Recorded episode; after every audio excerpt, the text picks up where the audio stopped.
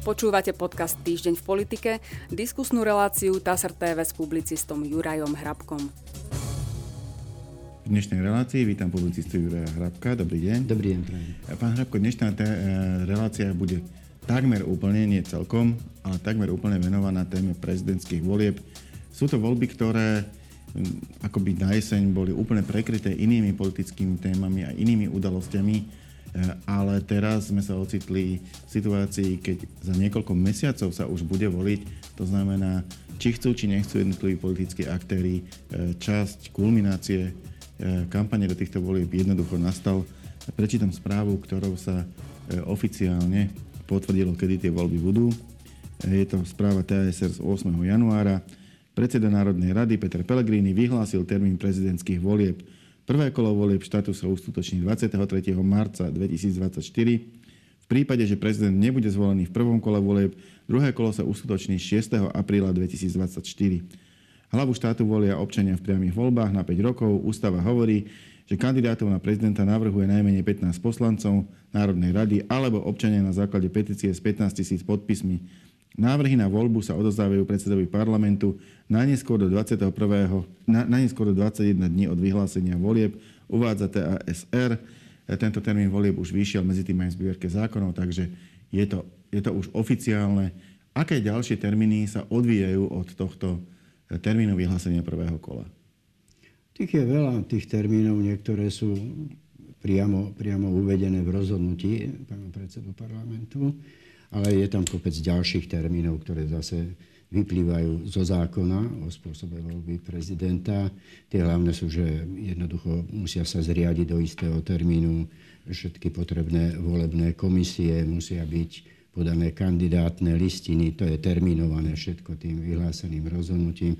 Jednoducho povedané, rozbehne sa celá tá volebná mašinéria, odkedy od útorka vlastne od 9 bolo publikované to rozhodnutie v zbierke zákonov. To znamená, že všetko sa rozbieha.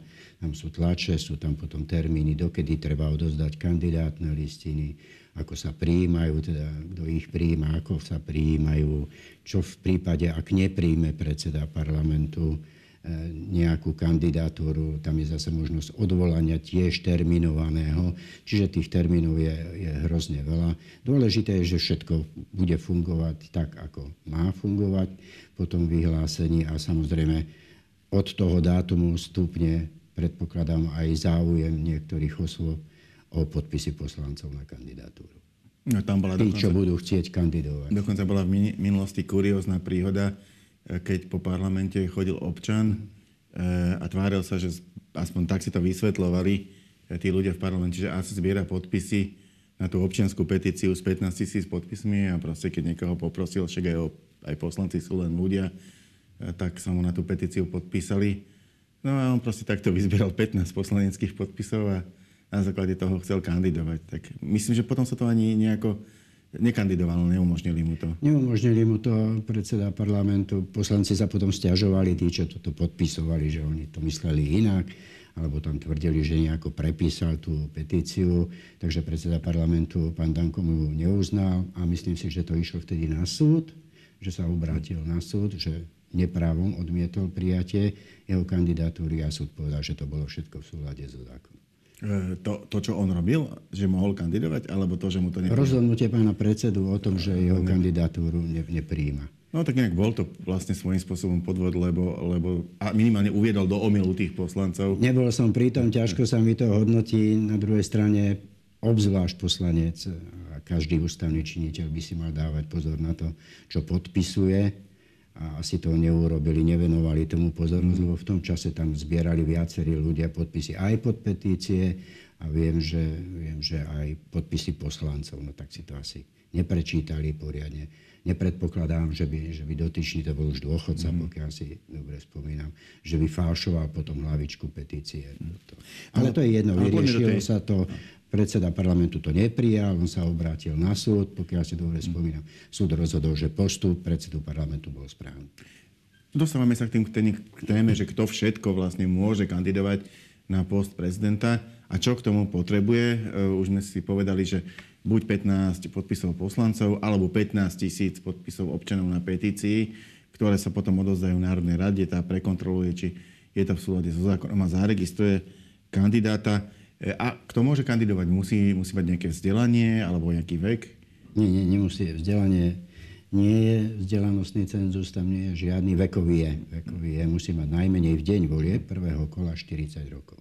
Hm? A inak musí byť tá osoba, ktorá chce kandidovať okrem splnenia požiadavka toho veku najmenej 40 rokov v deň prvého kolia volie musí byť voliteľný do parlamentu, nemôže sedieť vo väzení. Mm-hmm. Ak bol vo väzení, e, musí mať zahladený už trest a nesmie byť eh, pozbavený právnej spôsobilosti. To sú tri také tie ďalšie hlavné veci. Eh, dosť veľa sa špekulovalo o tom, že aký termín zvolí Peter Pellegrini pre konanie prvého kola volieb. Už aj spočítali naši kolegovia v domácej redakcii TASR, že najneskorší možný by mohol byť až niekedy začiatkom apríla. Neurobil to tak, dal ten termín skorší, už 23. marca je to nejakým spôsobom zaujímavé, je to, lebo, lebo druhá vec je, že tá, aj, tak, ten, aj tak krátky čas, ktorý vlastne politici môžu venovať tejto téme, sa ešte skrátil. Mohol byť trochu dlhší, keby bol išiel úplne na hranicu toho posledného termínu. Mohol byť dlhší, na druhej strane mohol byť aj kratší, ak by sme to tak zobrali, pretože zákon uvádza, že voľby musia byť vyhlásené, čo sa hovoríme o prezidentských voľbách, takže nebudem to stále opakovať, že voľby musia byť vyhlásené najmenej 55 dní e, pred prvým, pred prvým kolom voľby. Aha.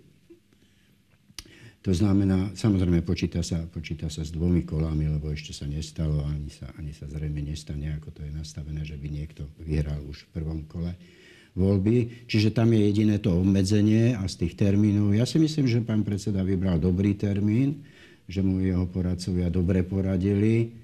Ja by som vybral tiež taký z viacerých, z viacerých dôvodov. A jedným z tých dôvodov je aj to, že pred druhým kolom voľby, a pán predseda Pelegrini samozrejme ráta s tým, že to druhého kola voľby postupí, že pred druhým kolom voľby bude trvať kampaň iba dva dní.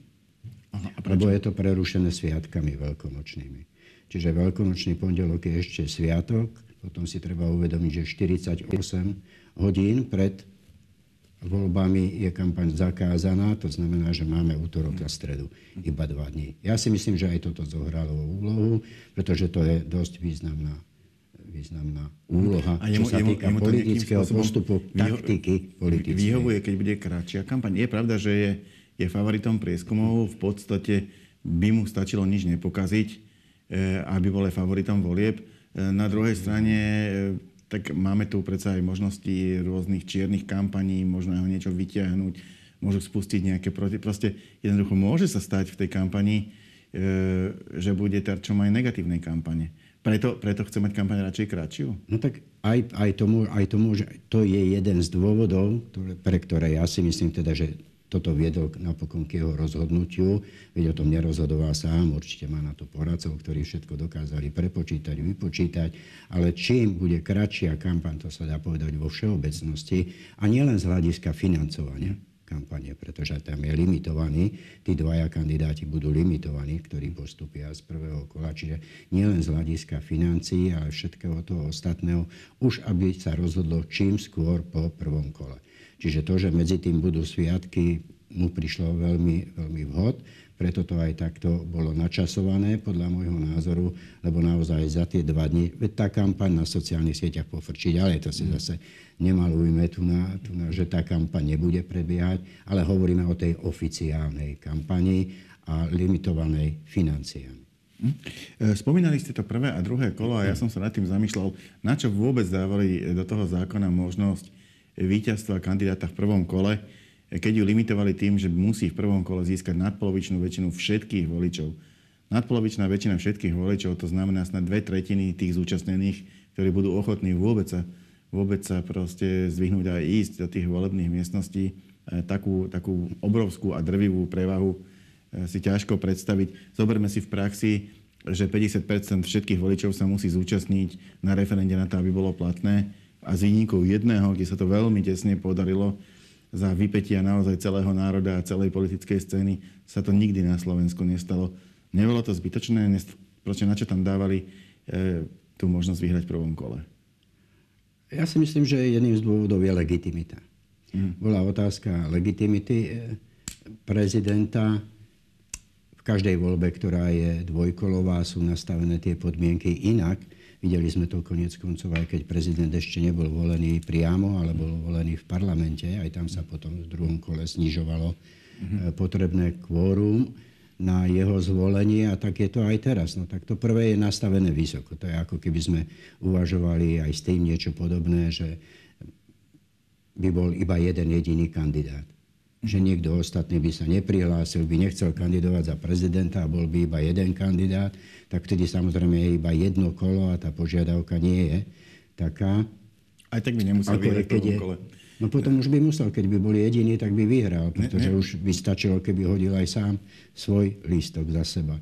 No ale nie je to tak, lebo muselo by sa zúčastniť viac ako 50% voličov ak by sa nezúčastnil, tak by nezískal ten Nie, nie, nie. To, keď je iba jediný kandidát, tak vtedy, vtedy stačí jednoducho zúčast, väčšina zúčastnených voličov a keď hodíte listok iba sám, tak mm. vytvoríte väčšinu a ste zvolení. Mm. Alebo príbuzenstvo iba.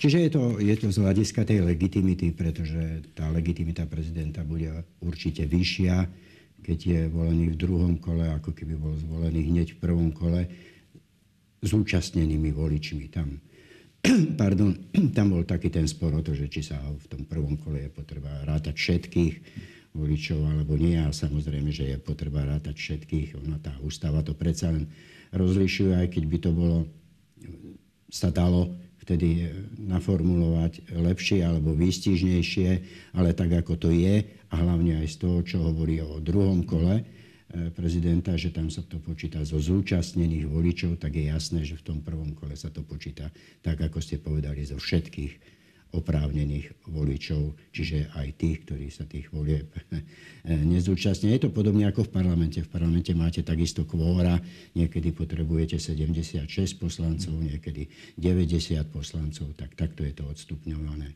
aj pri voľbách prezidenta. To rozhodovanie voličov v prvom a druhom kole je predsa len iné v tom prvom kole býva tých kandidátov veľa, e, naozaj kandidujú z rôznych dôvodov. V druhom kole sú už len dvaja. E, v čom sa potom líši to, ako ten volič k tomu kolu prístupuje? No, líši sa to aj účasťou, to treba povedať. Doteraz vždy bolo v druhom kole viac, väčšia, vyššia účasť ako v kole prvom. Dve výnimky boli iba doterajších všetkých volieb a prvá výnimka bola pri súboji Vladimír Mečiar Ivan Gašparovič. Mm kde do druhého kola prišlo menej ľudí ako v prvom kole, tá účasť bola nižšia a v minulých voľbách sa to stalo. Takisto, kde účasť v prvom kole bola vyššia ako účasť v druhom kole, pri súboji Zuzany Čaputovej s, pánom s Marošom Ševčovičom. Tam to bolo hlboko pod 50, hlboko pod 50 to bol, myslím, zatiaľ to drží rekord, to, to druhé kolo, čo sa týka nízkej účasti voličov. Ja neviem, ja hovorím, že v prvom kole, čo sa týka prezidentských volieb, o tých stále hovoríme, tak eh, volič by mal voliť eh, srdcom a v druhom kole rozumom. Eh, dá sa to ale povedať aj tak, že v tom prvom kole volí volič toho, koho chce mm. mať v tom prezidentskom kresle, pretože tá plejáda tých kandidátov je a dokáže si, mm. dokáže si vybrať. Teraz ponechajme bokom úplne tých, ktorí k tým voľbám nepôjdu, ale z tých, ktorí k voľbám pôjdu a nájdú si toho kandidáta, tak bude chcieť, aby sa stal prezidentom, dúfajúc koľkokrát, že aj motika môže vystreliť, tak volí koho chce, aby bol prezidentom a v tom druhom kole už volí tak, že koho nechce, aby bol prezidentom, tak volí jeho protikandidáta. Čiže prvé kolo za a v druhom kole proti, ak by som to mal úplne skrátené povedať. E, predseda parlamentu Peter Pellegrini oznámi svoju kandidatúru na post prezidenta 19. januára Pánskej Bystrici. Predtým to chce ešte prerokovať orgánu svojej strany. E, pán Pellegrini teda oznámil, že svoju kandidatúru oznámi. E, inak povedané, stále ju ešte neoznámil, e, len, len teda informuje o tom, že bude informovať. Je to volebná stratégia, tak to naťahovať, naťahovať, naťahovať ten čas, kedy definitívne povie, že teda idem? Áno, isté, isté, že je to súčasťou tej volebnej stratégie, ale konec koncov aj pán Korčok dlho naťahoval, kým oznámil, že sa bude uchádzať o priazeň voličov v prezidentských voľbách, takže sú tak jedna jedna. No tak je to taktika a stratégia Petra Pellegriniho, je to také verejné, verejné tajomstvo. Všetci vieme, že bude kandidovať. Hovoríme o tom aj my už dlhodobo v tejto relácii. Ja som presvedčený o tom, že bude. Výnimka by prišla k tomu, že by sa muselo stať niečo, čo si v tejto chvíli nevieme predstaviť ani, že by, že by napokon nekandidoval.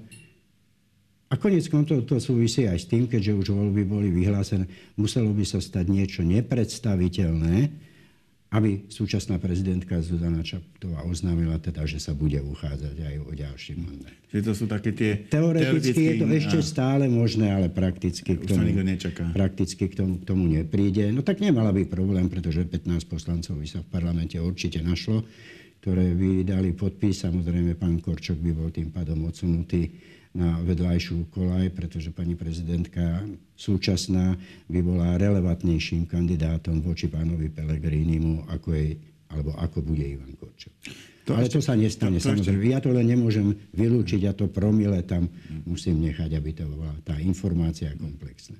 No, e, v každom prípade nevieme, akým relevantným kandidátom bude Ivan Korčok. E, mám tu ale jeho vyhlásenie z 8. januára podľa TSR v tohtoročných prezidentských voľbách pôjde politicky o to, či predseda vlády cez úraz prezidenta ovládne celú moc v štáte a sústredí do jedných rúk.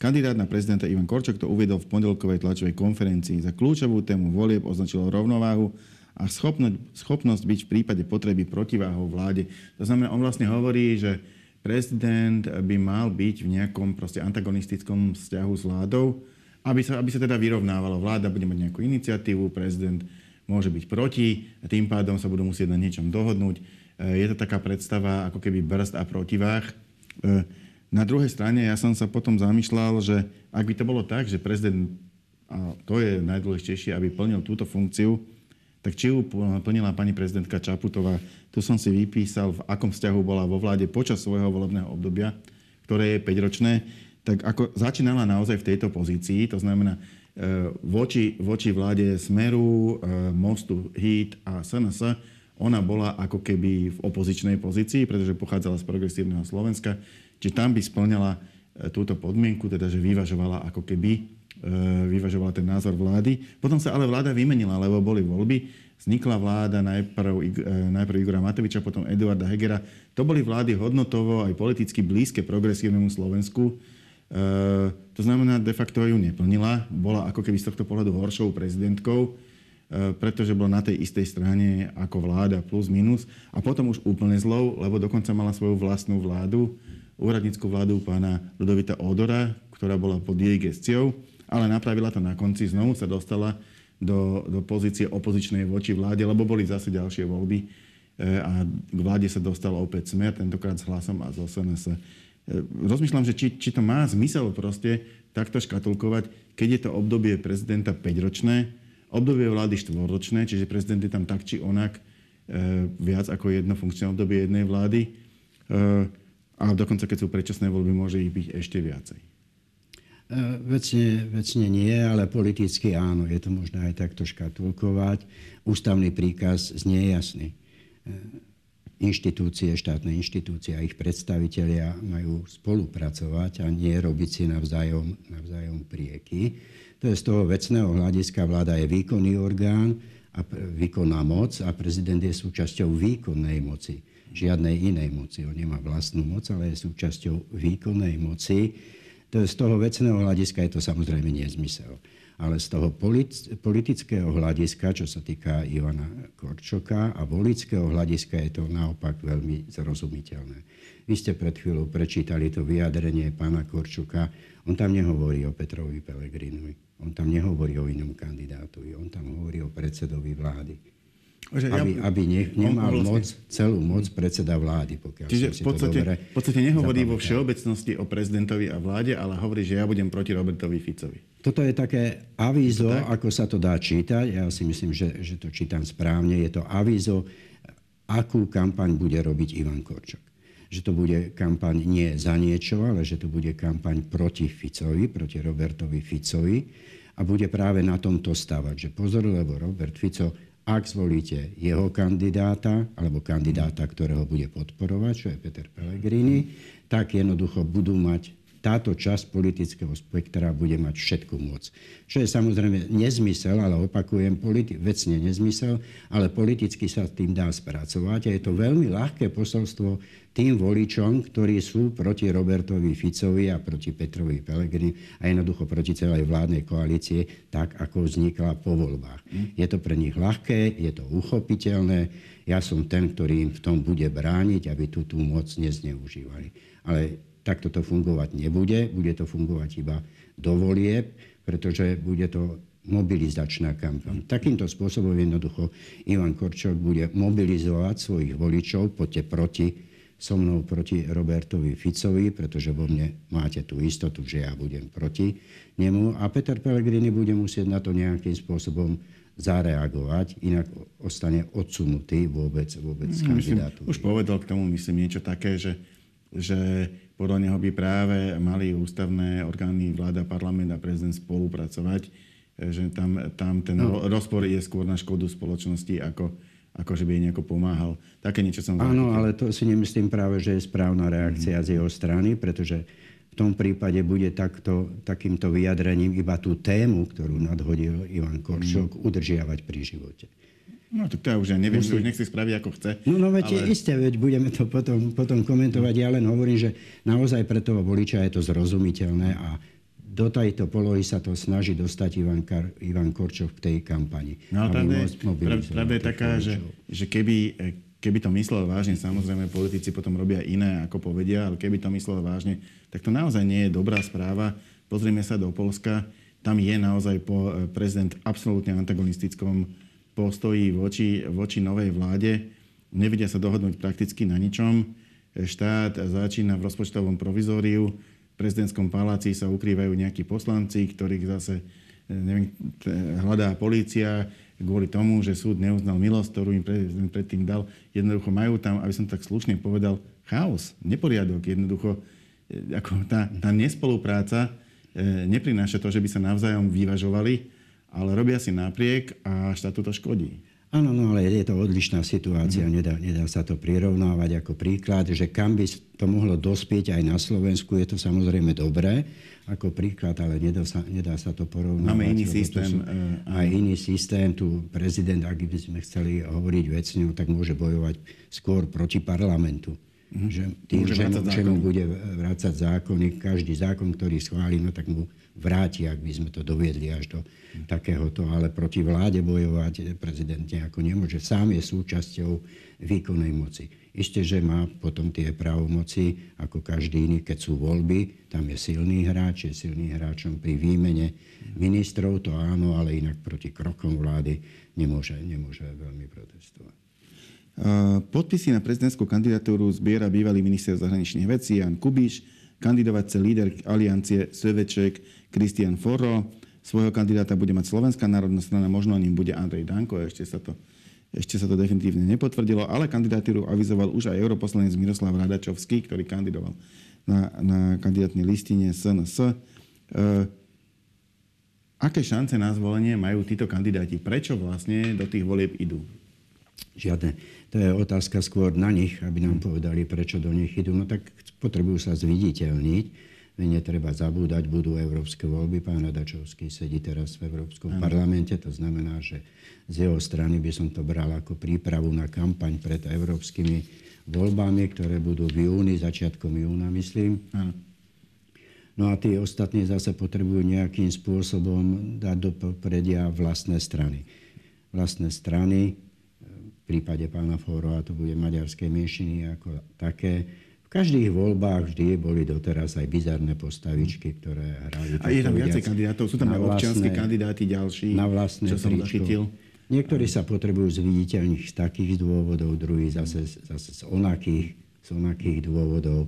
Uvidíme, počkajme si 30. januára, myslím, ak dobre počítam, 21 plus 9. Mm. Je uzávierka, potom nám pán predseda parlamentu oznámi, kto všetko kandidátku aspoň podal, aspoň by tak mohol urobiť, aby sme vedeli, kto podal a potom má 14 dní na to, aby prijal alebo neprijal tie kandidátory. Uvidíme, kto všetko podá tie kandidatúry a potom môžeme ísť meno za menom a povedať si, čo zrejme očakáva tá osoba o to, že vôbec vstupuje do, také, do takéhoto zápasu, pretože prezidentské kreslo to určite nie je.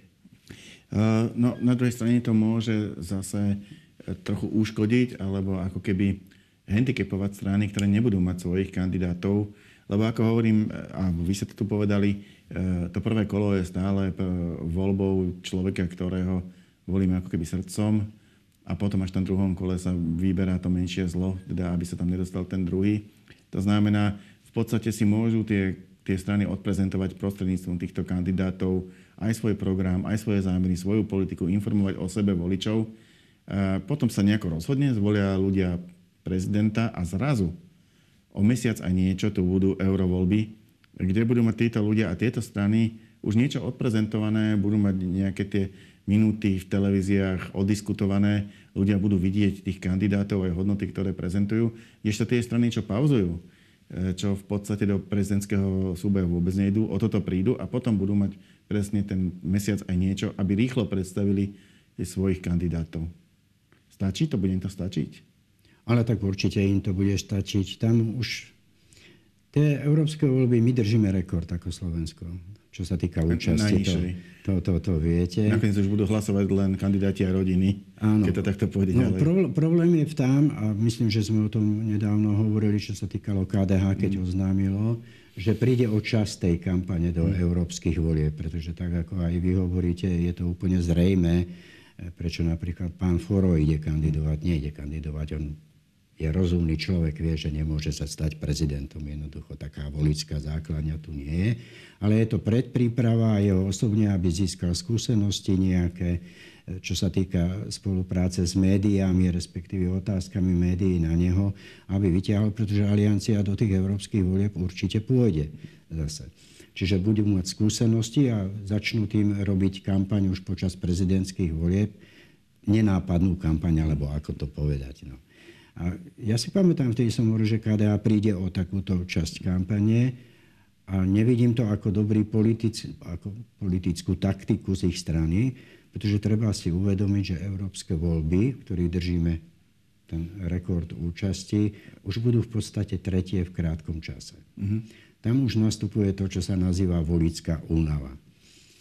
To znamená, k účasti prispeje aj tá voličská únava, daná voľbami parlamentnými, prezidentskými, kedy ľudia už si povedia, už, má, už mám toho dosť a je to aj tak, aj tak jedno. A mne z toho vyšlo, že KDA sa spolieha na to svoje jadro, pretože čím mm. nižšia účasť, tým viac e, tých strán je pravdepodobná, ktoré majú to tvrdé jadro a to tvrdé jadro príde k tým voľbám.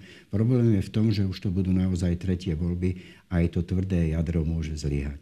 Mm-hmm. Preto si myslím, že by bolo správnejšie, ak by využili aj takúto šancu už v tých prezidentských voľbách prezentovať seba ako KDH, ako, ako predstaviteľa KDH. No fakt je, že... Ale je to ich predsa, taktika. Prečo vždy môžu, a to môže úplne každý, uh, po prvom kole, pokiaľ nepostúpi, pokiaľ samozrejme postúpi do druhého kola, tak má úžasný úspech a, a bojuje o samotné prezidentské kreslo, ale keď nepostúpi, vždy má možnosť podporiť niekoho z tých dvoch kandidátov, ktorí zostali. To znamená, o tú podporu ten kandidát nepríde, len nedostane do prvého kola, dostane ju až do druhého. Teraz nerozumiem celkom, myslím, o čom, myslím tým, o čom že, hovoríme, že ak, by, ak, by, ak by KDH smerovalo napríklad k podpore pána Korčoka, veď ho, veď ho mohlo podporiť do druhého kola. Nemuseli sa úplne vzdať e, vôbec toho, že idú no, do ešte, ešte, ešte, veď z tohto ohľadu áno, je to tak, ako hovoríte. Preto hovorím, že tu ide aj o stranickosť. O stranickosť. Hoci volíme prezidenta, strany môžu a mali by využiť, vzhľadom na tú situáciu, v ktorej sme, tú časť prezidentských volieb aj na podporu vlastnej strany v nadchádzajúcich eurovoľbách. Ale je to vecou každej strany, ako, ako sa rozhodla, ako sa spolieha na to svoje tvrdé tvrdé jadro, že dotiahne k tým európskym voľbám a bude v nich úspešné. To, čo vy hovoríte, samozrejme, veď nemusí ho podporiť v prvom kole, nemusí ho podporiť vôbec. Ona aj tak tá podpora sa dosť zvykne, zvykne preceňovať mm. vzhľadom na tú volickú účasť, ktorá je potom, ale mohla by ho podporiť, len tam už príde o tú stranickú agendu, ktorú by mala, ak by mala vlastného kandidáta. Ďakujem pekne, to bola posledná otázka a posledná odpoveď našej dnešnej diskusie. Ja za účasť nej ďakujem Jurajovi Hrabkovi. Ja ďakujem za pozvanie. A my sa v našej relácii opäť stretneme na budúci týždeň. Dovidenia.